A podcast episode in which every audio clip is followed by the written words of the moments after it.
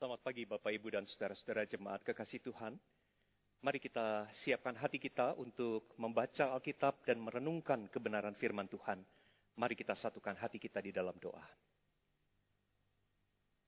Kami bersyukur Tuhan pagi ini kami boleh datang untuk beribadah kepada Tuhan. Di minggu Advent yang kedua ini, kami kembali diajak untuk merenungkan akan kebesaran kasih Tuhan kepada kami orang-orang yang berdosa ini. Yang membuat engkau ya Allah menyerahkan anakmu yang tunggal dan yang satu-satunya itu untuk menjadi kurban tebusan bagi kami semua yang berdosa ini. Tuhan biarlah kiranya kami dimampukan pada pagi ini bukan hanya untuk mengerti apa arti dari kasih Tuhan, tetapi kami sungguh-sungguh boleh bersyukur dan belajar bertekad untuk mengasihi Tuhan dengan lebih lagi lewat hidup kami. Tuhan berfirmanlah kepada kami, kami sungguh rindu firman Tuhan boleh memberkati setiap kami. Kami berdoa dan memohon di dalam nama Tuhan kami, Yesus Kristus. Amin. Saudara-saudara, pembacaan Alkitab pada pagi ini akan dibacakan oleh seorang penatua.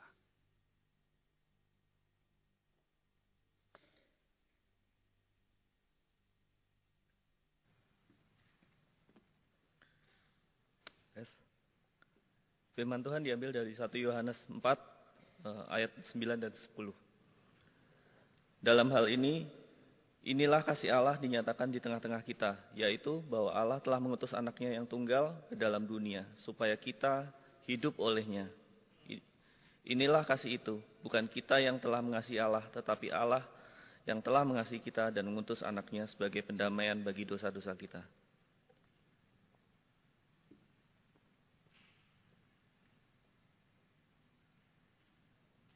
Saudara, minggu Advent yang kedua ini kita bersama-sama diajak untuk merenungkan sebuah tema The Gift of Love. Pemberian cinta, kasih yang Allah tunjukkan kepada kita. Saudara, tema The Gift of Love telah menjadi satu tema yang sangat luas. Dibicarakan, dibahas di dalam berbagai macam media. Setidaknya saudara-saudara saya pernah mengetahui bahwa The Gift of Love pernah menjadi judul dari sebuah lagu. Dan juga tema ini saudara-saudara pernah dibahas atau diulas, diangkat menjadi judul sebuah film. Tema ini juga saudara-saudara pernah diangkat juga menjadi judul dari sebuah buku yang ditulis. Saudara, kalau itu dibahas di dalam berbagai macam media, mau menunjukkan betapa luasnya dimensi dari kasih itu untuk diulas, untuk dibahas, untuk diceritakan kembali. Saudara, kalau kasih manusia itu bisa di zooming dengan begitu kaya dan begitu detail, film melihat dari perspektif satu, buku melihat dari sudut yang lain, lagu kemudian menekankan sisi yang lain, begitu luasnya kasih atau cinta itu bisa dibahas saudara-saudara, maka apalagi ketika kita berbicara tentang kasih yang ditunjukkan oleh Allah kepada manusia. Saudara lagu yang tadi kita nyanyikan yaitu The Love of God. Itu adalah sebuah lagu yang ditulis oleh seorang penggubah syair yang bernama Lehman. Di dalam syairnya itu saudara-saudara di dalam lagu The Love of God di dalam bahasa Indonesia, di dalam terjemahan yang berbeda dengan yang tadi kita nyanyikan, dikatakan begini syairnya. Andaikan laut tintanya dan langit menjadi kertasnya. Andaikan ranting penanya dan setiap insan menjadi pujangganya. Takkan genap mengungkapkan hal kasih mulia dan langit pun takkan lengkap memuat kisahnya. Oh kasih Allah agunglah, tiada bandingnya. Kekal, teguh, dan mulia dijunjung umatnya. Saudara Lehman di dalam syair lagu itu mau mengatakan bahwa ketika kita berbicara tentang kasih Allah kepada kita, tidak akan pernah ada habisnya. Tidak pernah ada batasnya. Begitu tinggi, begitu dalam, begitu luas, begitu lebar, dan begitu panjang. Bahkan sekalipun air laut menjadi tintanya dan langit itu menjadi kertasnya, tidak akan pernah cukup untuk saudara dan saya melukiskan kebesaran dan keagungan kasih Allah kepada kita. Nah, saudara-saudara, hari ini kita bersama-sama akan diajak untuk berbicara dan memikirkan kembali tentang kasih Allah yang diberikan kepada kita. Saudara, ada beberapa karakteristik dari kasih Allah yang semestinya membuat kita bukan hanya semakin mengerti akan kasihnya. Tetapi perenungan tentang kasih Allah ini sebetulnya harus membuat kita semakin kagum, semakin bersyukur untuk kasih yang ditujukan kepada kita. Dan harusnya semakin mendorong kita untuk mengasihi Tuhan dan mengasihi mereka yang Tuhan kasihi. Saudara, ada beberapa karakteristik yang akan kita pelajari tentang kasih Allah lewat bacaan kita pada pagi ini. Yang pertama-tama, saudara-saudara, ketika kita berbicara tentang kasih Allah, maka kasih itu diinisiatifkan atau diprakarsai oleh Allah. Saudara, itu adalah hal pertama yang Alkitab catat tentang karakteristik dari kasih. Yaitu bahwa Allah lah yang memulainya.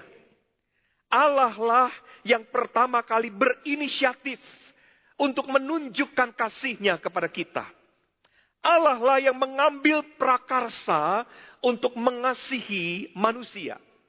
Kalau kita baca ayat ke-10, maka poin ini akan kita tangkap dengan begitu tegas.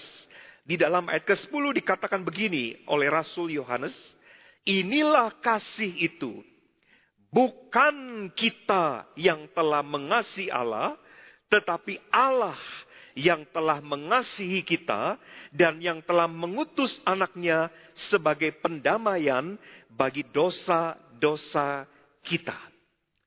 Saudara-saudara, di dalam bagian ini, saudara-saudara, Yohanes, saudara-saudara, mengatakan bahwa Allah lah yang lebih dulu, bukan kita, tetapi Allah lah yang telah lebih dulu mengasihi kita. Dan itu diulangi lagi kalau Bapak Ibu memeriksa pada pasal yang sama, 1 Yohanes pasal 4 di ayat yang ke-19, kalimat itu diulangi kembali bunyinya demikian. Kita mengasihi karena Allah lebih dulu mengasihi kita. Bapak Ibu di dalam bagian sebelumnya, Yohanes menyatakan ada dua pernyataan yang mendukung poin ini. Pernyataan yang pertama ditulis pada ayat yang ketujuh bagian A. Yohanes berkata bahwa kasih itu berasal dari Allah. Dan pernyataan yang kedua itu adalah tertulis di dalam ayat yang ke-8. Yohanes mengatakan sebab Allah adalah kasih. Saudara perhatikan kalimat yang ditulis pada ayat ke-8. Yohanes tidak mengatakan bahwa Allah hanyalah sumber kasih yang menyatakan kasih. Tetapi Allah adalah kasih. Kasih saudara-saudara merupakan esensi yang melekat pada diri Allah. Allah adalah kasih. Dan kembali kedua ayat itu saudara-saudara diperkuat lagi di dalam bagian ini. Ayat 10 bagian A. Yohanes mengatakan bahwa Allah yang adalah kasih itu merupakan inisiator dari kasih. Saudara-saudara, kalau kita memeriksa ayat ke-10 bagian A, baik itu di dalam Alkitab terjemahan bahasa asli bahasa Yunani, selalu kalimat pertama pada ayat ke-10 bagian A itu dimulai dengan kata ok yang artinya bukan. Itu satu kata bentuk negatif yang berkata bukan. Dan itu saudara-saudara diterjemahkan dengan sangat persis di dalam Alkitab terjemahan bahasa Indonesia yang tadi kita baca dikatakan bukan kita yang mengasihi Allah. Demikian juga kalau kita memeriksa di dalam Alkitab terjemahan berbahasa Inggris dikatakan not that we, bukan kita, bukan kita, bukan kita yang memulainya, Saudara, kalau dikatakan pada ayat itu dimulai dengan penegasan bukan kita, hal itu mau mengatakan bahwa kalau Allah mengasihi manusia, maka kasih Allah kepada manusia tidak pernah didahului, tidak pernah dipicu oleh kasih kita kepadanya. Artinya saudara-saudara bukan karena gara-gara saudara dan saya mengasihi Allah, lalu kemudian Allah membalasnya dengan mengasihi kita. Bukan demikian saudara-saudara. Kebenarannya adalah bahwa saat tidak ada apa-apa dari pihak manusia, dari pihak kita yang kita tunjukkan kepada Allah, Bahkan sebaliknya, saudara-saudara, saat kita justru menjadi musuh Allah, menjadi seteru Allah, melalui dosa-dosa dan kejahatan-kejahatan yang kita lakukan kepadanya, Allah lah yang memulai. Allah lah yang berinisiatif. Allah lah yang mengambil prakarsa untuk lebih dulu mengasihi saudara dan mengasihi saya. Saudara di sepanjang Alkitab sebetulnya ada beberapa ayat yang menegaskan bahwa Allah adalah inisiator pihak pertama yang mengambil langkah. Misalnya saudara-saudara kalau kita membandingkannya di dalam Injil Yohanes pasal 15 ayat 16. Di dalam Injil Yohanes 15 dikatakan begini, bukan kamu yang memilih aku, tetapi akulah yang memilih kamu. Mirip saudara-saudara. Di dalam Injil Yohanes mau mengatakan bahwa bukan manusia yang memilih Allah, tetapi Allah lah yang memilih manusia. Juga kalau kita bandingkan dua ayat, yang pertama di dalam Roma 3 ayat 11, di dalam bagian itu Rasul Paulus berkata, tidak ada seorang pun yang mencari Allah. Ini mau mengatakan tentang kondisi manusia setelah jatuh ke dalam dosa, tidak ada seorang pun yang mencari Allah. Tetapi di dalam Injil Lukas pasal 19 ayat ke-10 di situ ditegaskan sebab anak manusia datang untuk mencari yang hilang. Jadi bukan karena manusia mencari maka kemudian Tuhan datang mencari manusia. Justru Paulus katakan tidak ada seorang pun yang mencari Allah. Tetapi Allah berinisiatif datang di dalam Tuhan Yesus Kristus dikatakan sebab anak manusia datang untuk mencari yang hilang. Bapak, Ibu, dan saudara-saudara berkali-kali Alkitab mau menegaskan kepada kita bahwa Allah tidak pasif. Berkali-kali Alkitab mau mengatakan bahwa Allah bukan hanya dia yang tinggal duduk diam, berpangku tangan, menyaksikan bagaimana saudara dan saya menyelesaikan masalah-masalah dosa-dosa yang sudah kita perbuat.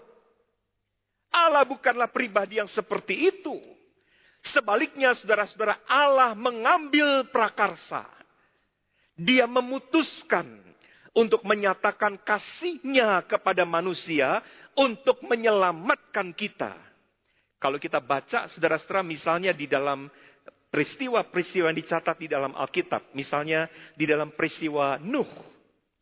Saudara-saudara, di situ di dalam peristiwa Nuh juga terlihat bahwa Allah lah yang pertama kali berprakarsa, berinisiatif untuk menyelamatkan Nuh dan keluarganya. Bukan karena ada sesuatu yang sudah diperbuat Nuh, yang membuat kemudian Allah membalasnya dengan menyelamatkan Nuh dan keluarganya. Tetapi ketika tidak ada sesuatu yang dilakukan, Allah lebih dulu menyatakan prakarsanya, inisiatifnya. Allah menyelamatkan Nuh dan keluarganya. Atau misalnya di dalam peristiwa pembebasan Israel dari perbudakan di tanah Mesir.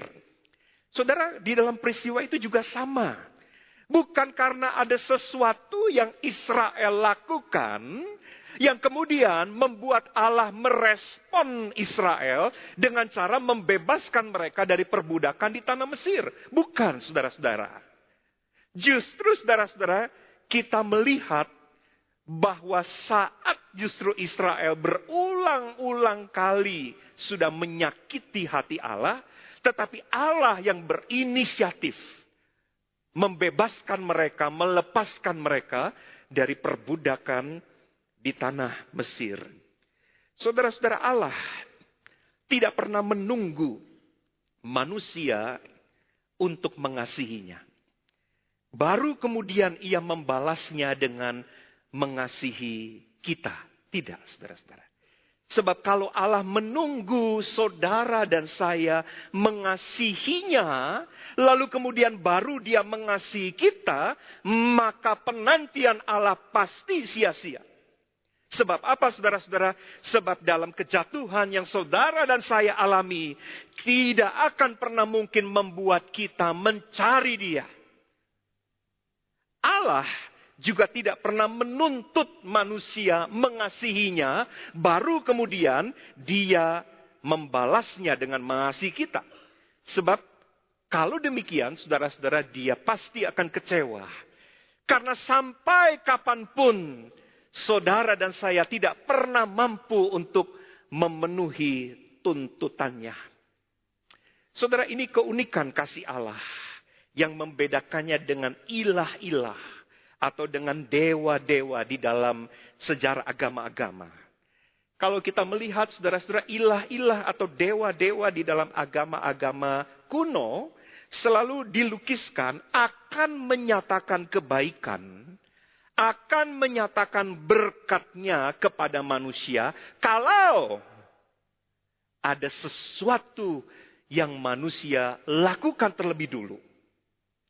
Kalau manusia melakukan ini atau melakukan itu, memenuhi syarat ini atau memenuhi syarat itu, itu berarti ada satu tuntutan yang dibebankan lebih dulu ke atas pundak manusia untuk dipenuhi lebih dulu.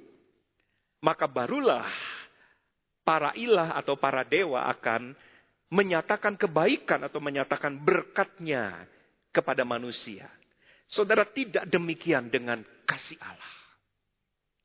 Kalau hari ini kita merenungkan kembali akan kasih Allah kepada kita, maka kasih itu adalah kasih yang dimulai dari Allah sendiri. Allah mengambil keputusan untuk mengasihi saudara dan mengasihi saya. Ketika tidak ada satu dasar apa pun dari pihak kita yang membuat kita pantas menerima kasihnya. Saudara, di minggu Advent yang kedua ini kita bersyukur untuk kasih. Untuk kasih Allah yang begitu besar kepada kita. Yang dimulai oleh Allah sendiri. Yang kedua, saudara-saudara, melalui pembacaan Alkitab kita belajar bahwa kasih itu bukan hanya diinisiatifkan oleh Allah, tetapi kasih itu dibuktikan. Kasih itu diwujudkan oleh Allah untuk kita. Saudara, hal kedua tentang karakteristik kasih Allah bahwa kasih bukan hanya cukup untuk direncanakan, dikatakan, atau diinisiatifkan. Tetapi dengan tegas, Rasul Yohanes di dalam bacaan kita pada pagi ini mau mengatakan, Allah membuktikan, mewujudkan kasihnya itu kepada saudara dan untuk saya. Mari coba kita melihat ayat yang ke-9. Di dalam ayat ke-9 dikatakan begini, dalam hal inilah kasih Allah dinyatakan di tengah-tengah kita yaitu bahwa Allah telah mengutus anaknya yang tunggal ke dalam dunia supaya kita hidup olehnya. Saudara, bagi Allah, kasih atau cinta itu bukan tentang romansa. Ketika Allah berbicara tentang cinta, maka Allah tidak mengaitkannya dengan manisnya kata-kata seperti cinta di dalam atau di kalangan manusia. Cinta buat Allah itu bukan hanya sekadar dipenuhi dengan janji-janji setinggi surga. Saya akan begini, saya akan begitu, dan seterusnya. Bagi Allah, saudara-saudara, cinta itu tidak sama dengan perasaan rindu. Banyak orang, saudara-saudara, selalu mengaitkan cinta dengan perasaan.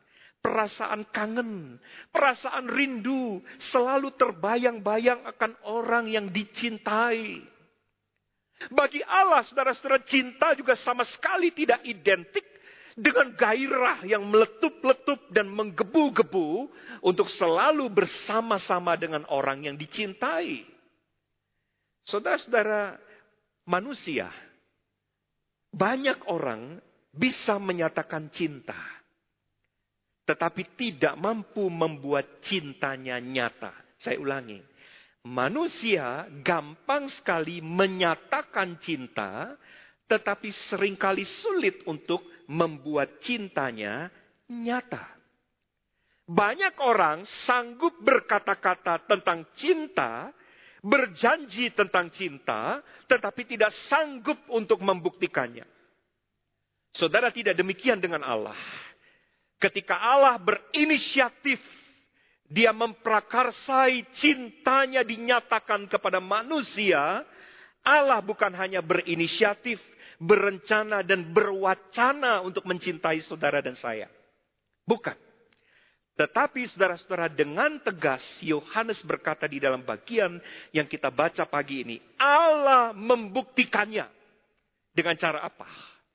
Yohanes berkata dengan mengutus his one and only son. Ke dalam dunia. Supaya manusia yang telah mati oleh karena dosa-dosanya. Dihidupkan olehnya. Saudara-saudara, ada satu kalimat yang mungkin saudara sering dengar ya. Pemberian itu bisa dilakukan tanpa kasih. Saudara pergi, saudara berada di jalanan, ada orang ngamen, minta uang dari saudara, saudara bisa memberi uang tanpa harus mengasihi orang itu. Pemberian bisa dilakukan tanpa kasih, tetapi kasih tidak mungkin dinyatakan tanpa memberi. Ekspresi yang paling agung, ekspresi yang paling murni dari cinta, dari love adalah memberi. Itulah sebabnya ketika dikatakan Allah berinisiatif untuk mencintai manusia, maka saudara-saudara di dalam kasihnya Allah memberi kepada saudara dan saya satu pemberian. Satu gift yang amat luar biasa. Dengan tegas dikatakan oleh Rasul Yohanes, His one and only Son. Untuk mati dan menyelamatkan kita. Saudara-saudara, pemberian itu diberikan Allah dengan cuma-cuma dalam arti tidak ada sesuatu yang dituntut dari kita, usaha atau melakukan sesuatu untuk memperoleh pemberian itu. Tetapi, sekalipun pemberian itu diberikan secara cuma-cuma, bukan berarti pemberian itu pemberian yang murahan. Saudara, banyak orang biasanya saudara-saudara kalau memberi sesuatu kepada orang lain, ya, mungkin karena sesuatu yang diberikan itu sudah kurang berharga buat dirinya. Makanya dengan rela, dengan gampang diberikan kepada orang lain. Saudara tidak demikian buat Allah. Sekalipun pemberian itu diberikan secara cuma-cuma, tetapi pemberian itu bukanlah pemberian yang tidak berharga.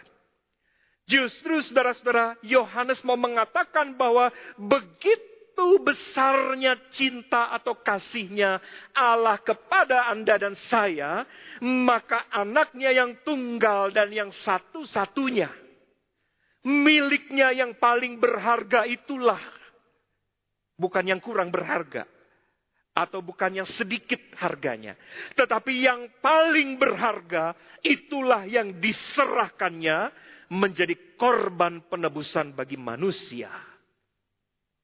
Saudara, adakah kasih yang sedemikian? Kalau saudara baca di dalam perikop ini, 1 Yohanes pasal 4, sampai tiga kali Rasul Yohanes menuliskan statement itu. Mari kita cek Pertama di dalam ayat ke-9, saudara-saudara, kalau kita baca di dalam ayat yang ke-9, dikatakan Allah mengutus anaknya yang tunggal ke dalam dunia. Kita lihat ayat ke-10, saudara-saudara. Dikatakan, dan yang telah mengutus anaknya sebagai pendamaian bagi dosa-dosa kita. Yang terakhir ayat ke-14, mari kita periksa. Dan kami telah melihat dan bersaksi bahwa Bapa telah mengutus anaknya menjadi juru selamat dunia. Saudara kalau sampai tiga kali penulis surat ini saudara-saudara menegaskannya, itu berarti satu penekanan yang sangat penting. Bahwa ketika Allah membuktikan kasihnya kepada kita, itu dibuktikan dengan sungguh-sungguh. Saudara, dari besarnya harga tebusan yang dibayarkan untuk menghapuskan dosa. Yang pertama-tama memang membuat kita menyadari betapa seriusnya dosa. Jadi kalau yang dikorbankan itu sampai harus anak Allah untuk bisa menyelesaikan masalah dosa, maka hal pertama memang kita tarik kesimpulan, memang masalah dosa ini serius banget. Sampai-sampai harga yang dibayar itu adalah sekelas anak Allah.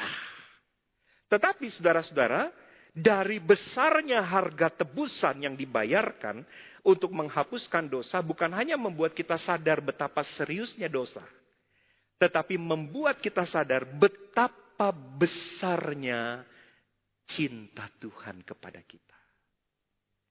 Yang diserahkan tidak tanggung-tanggung dari besarnya harga tebusan, yaitu anaknya yang satu-satunya itu mau mengatakan betapa besarnya cinta Tuhan kepada kita. Sampai-sampai Allah rela kehilangan anaknya sendiri untuk mendapatkan orang-orang seperti Bapak Ibu dan seperti saya ini. Saudara-saudara, ia melakukannya karena ia cinta kepada kita. Pertanyaannya adalah, adakah seseorang di dunia ini yang pernah mencintai saudara dan saya dengan cinta yang seperti itu? Tidak ada, saudara-saudara. Hanya kasih Allah yang pernah melakukannya kepada kita. Dia membuktikan cintanya. Yang terakhir, yang ketiga, kalau bicara tentang cinta Allah atau kasih Allah, maka kasih itu ditujukan bagi pihak yang sebetulnya nggak pantas untuk menerimanya. Mari kita baca ayat ke-10 bagian B. Ayat ke-10 bagian B dikatakan, inilah di dalam ayat ke-10, saya mulai baca dari awal, inilah kasih itu, bukan kita yang telah mengasihi Allah, tetapi Allah yang telah mengasihi kita dan yang telah mengutus anaknya sebagai pendamaian bagi dosa-dosa kita. Saudara menarik kata pendamaian di dalam ayat ke-10 bagian B, itu datang dari satu istilah di dalam Septuaginta, saudara-saudara di dalam perjanjian lama berbahasa Yunani, itu datang dari istilah hilasmos. Dari kata benda hilasterion. Apa itu hilasmos atau hilasterion? Kata hilasmos itu diterjemahkan, kalau kita periksa di dalam kitab keluaran misalnya, itu diterjemahkan sebagai tutup pendamaian dari tabut perjanjian. Jadi pada waktu Allah memerintahkan Israel untuk membuat tabut perjanjian, Ukurannya sekian, panjangnya sekian, lebarnya sekian, bentuknya begitu. Lalu kemudian salah satu perintah atau instruksi dari Allah adalah bahwa tutupnya itu, tutup dari tabut itu terbuat dari emas. Nah, tutup ini yang disebut hilasmos. Saudara, kenapa ini disebut tutup pendamaian? Sebab begini, satu tahun sekali seorang imam besar akan masuk ke dalam kemah pertemuan bait Allah ketika mereka masih ada di dalam uh, masa uh, pengembaraan di padang gurun, saudara-saudara, belum didirikan bait Allah secara permanen, maka seorang imam besar akan masuk ke dalam kemah pertemuan dan kemudian masuk ke dalam ruang maha kudus. Di dalam ruang maha kudus itu di situlah terletak tabut perjanjian. Nah, untuk memohonkan pengampunan dosa bagi bangsa Israel, maka imam besar membawa darah domba jantan atau darah lembu jantan, lalu kemudian darah itu dipercikkan ke atas tutup perjanjian, tutup pendamaian itu. Tutup dari tabut perjanjian yang terbuat dari emas atau hilasmos itu. Dengan memercikan darah ke atas tutup perjanjian, maka dosa untuk seluruh umat Israel dihapuskan. Saudara menariknya adalah Rasul Yohanes meminjam meminjam satu konsep yang terdapat di dalam perjanjian lama tentang hilasmos, tutup perjanjian yang menutup tabut perjanjian itu dengan mengatakan bahwa Allah telah mengutus anaknya sebagai hilasmos. Jadi Yesus itu dikatakan oleh Yohanes, dialah yang bukan karena dia dipercikan darah domba, tetapi karena dia mengucurkan darahnya sendiri, atau dengan dan melalui darahnya sendiri telah menghapuskan dan menyucikan dosa setiap orang berdosa. Nah, ketika dikatakan bahwa Yesus adalah pendamaian bagi kita, kita ini siapa? Dari situ kita melihat saudara-saudara ternyata objek dari kasih Allah yang membuat Allah sampai mengutus anaknya yang satu-satunya itu menjadi jalan pendamaian. Objek kasih itu tidak lain adalah kita. Orang-orang berdosa. Manusia yang tidak pantas untuk menerima kasihnya. Saudara menurut hukum umum dari agama-agama.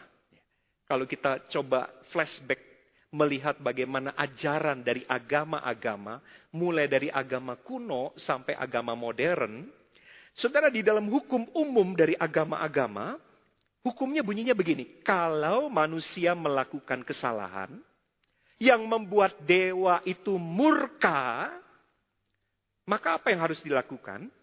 Maka manusia harus datang untuk membawa korban Entah itu sesaji, itu kalau agama kuno. Entah itu hewan atau apa pun itu. Manusia yang harus datang membawa korban supaya dewa tidak murka kepada dia. Tetapi konsep seperti itu tidak ada di dalam kekristenan. Di dalam kasihnya apa yang dilakukan oleh Allah sangat tidak bisa dipahami. Bukan manusia yang datang kepada Allah. Bukan si pendosa yang datang menghampiri Allah. Tetapi Allah yang datang menghampiri si pendosa ini. Bukan manusia yang cari Allah dan minta supaya dosanya diampuni tetapi Allah yang datang cari manusia. Cari kita orang-orang berdosa. Bukan manusia yang bawa korban untuk menghapus dosanya.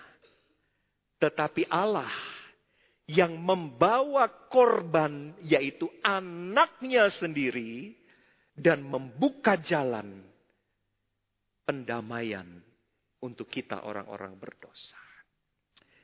Saudara begitu ajaib. Kalau mau dibicarakan kasih Allah tidak akan pernah habis, tidak akan pernah selesai, tidak akan pernah tuntas.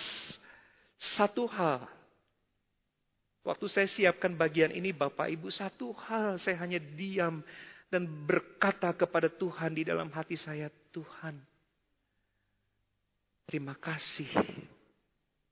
Tuhan begitu mengasihi saya.